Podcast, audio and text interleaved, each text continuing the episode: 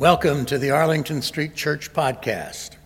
Boston Sanctuary since 1729, Arlington Street continues today as a gathering place for progressive people of faith in the Boston metropolitan area and beyond. Please visit ascboston.org for more information about this historic Unitarian Universalist congregation. We're located at the corner of Arlington and Boylston Streets in downtown Boston, Massachusetts. Arlington Street Church gathered in love and service for justice and peace. If you don't have good memories of the holidays, let's change that, starting now. I've been reflecting on holiday memories, both heartwarming and soul searing. And I want to invite you to a spiritual practice introduced to me by our own John Sacco, who knows more than a little about suffering, transmuting suffering into compassion, and keeping the faith despite having considered the facts. John says, drop your story. When we drop our story, checking our baggage in the past where it belongs, we can unwrap the gift of the present. Suddenly, there is the possibility of curiosity and wonder and joy. Recently, Arlington Street's Tim Kutzmark, now minister at our church in Reading, introduced me to an enchanting short story entitled A Christmas Memory by Truman Capote. Until he was 10 years old, Truman Capote lived with a family of distant and elderly cousins in a small town in rural Alabama. This could not have been easy.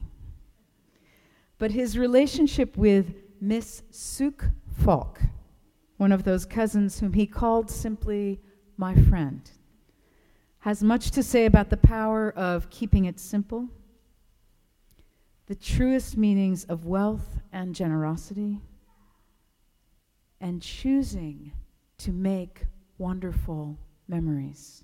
Our choice. For all of us longing to leave the past in the past and to create something brand new, I invite you now to settle in for just a little of Truman Capote's A Christmas Memory.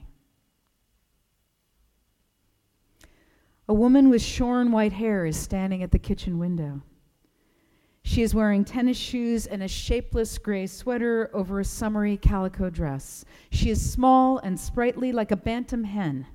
Her face is remarkable, not unlike Lincoln's, craggy like that and tinted by sun and wind and her eyes are sherry colored and timid. Oh my, she exclaims, her breath smoking the window pane. It's fruitcake weather. The person to whom she is speaking is myself. I am seven. She is 60 something. We are cousins, very dif- distant ones, and we have lived together, well, as long as I can remember. Other people inhabit the house, relatives. We are not, on the, on the whole, too much aware of them. We are each other's best friend. She calls me Buddy in memory of a boy who was formerly her best friend. The other Buddy died in the 1880s when she was still a child. She is still a child. I knew it before I got out of bed, she says, turning away from the window with a purposeful excitement in her eyes. Oh, buddy, help me find my hat. We've 30 cakes to bake. It's always the same. A morning arrives, and my friend, as though officially inaugurating the Christmas time of year that exhilarates her imagination and fuels the blaze of her heart, announces, It's fruitcake weather. The hat is found. A straw cartwheel corsage with velvet roses out of doors has faded. It once belonged to a more fashionable relative. Together, we guide our dilapidated baby carriage out into the garden and into a grove of pecan trees. Three hours later, we are back in the kitchen hulling a heaping buggy load of windfall pecans. Our backs hurt from gathering them, how hard they were to find, the main crop having been shaken off the trees and sold by the orchard's owners, who are not us. Crackle! A cheery crunch, scraps of miniature thunder sound as the shells collapse and the golden mounds meet, meet mounds in the milk glass bowl. Dusk turns the kitchen window into a mirror. Our reflections mingle with the rising moon as we work by the fireside in the firelight. At last, when the moon is quite high, we toss the final hull into the fire and with joined sighs watch it catch flame. The buggy is empty, the bowl is brimful. We eat our supper, cold biscuits, bacon, blackberry jam, and discuss tomorrow. Tomorrow, the kind of work I like best begins buying. Cherries and citron, ginger and vanilla, and canned Hawaiian pineapple, rinds and raisins and walnuts and whiskey, and oh, so much flour, butter, so many eggs, spices, flavorings. But before these purchases can be made, there is the question of money.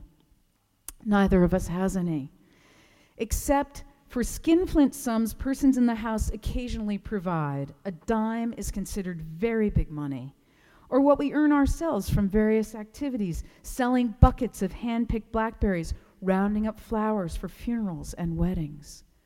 But one way and another, we do each year accumulate Christmas savings, a fruitcake fund. These monies we keep hidden in an ancient bead purse under a loose board under my friend's bed.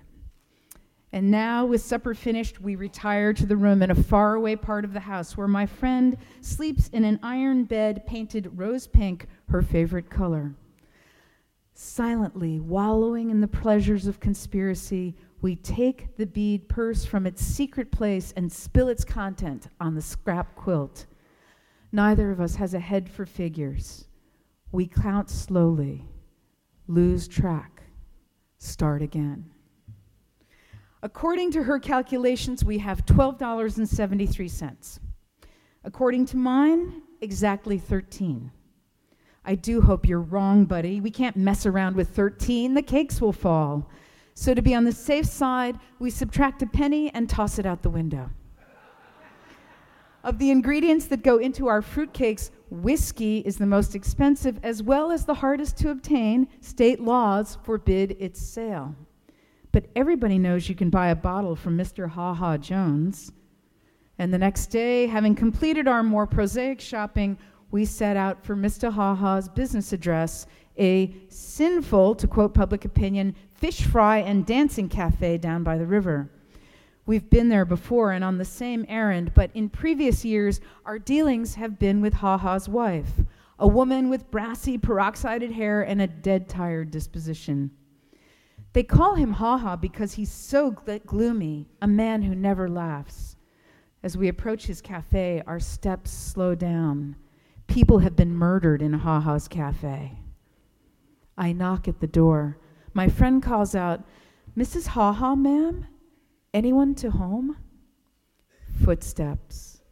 The door opens. Our hearts overturn. It's Mr. Ha Ha Jones himself.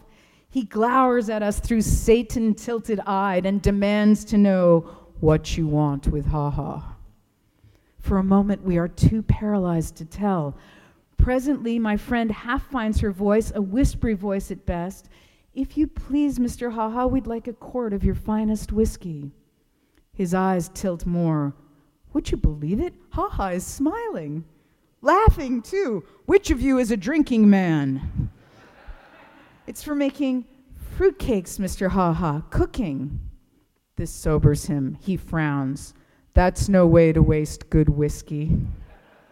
Nevertheless, he retreats into the shadowed cafe and second later appears carrying a bottle of daisy yellow unlabeled liquor. He demonstrates its sparkle in the sunlight and says, Two dollars. We pay him with nickels and dimes and pennies. Suddenly, as he jangles the coins in his hand like a fistful of dice, his face softens. Tell you what, he proposes, pouring the money back into our bead purse. Just send me one of them fruitcakes instead. Well, my friend remarks on our way home, there's a lovely man.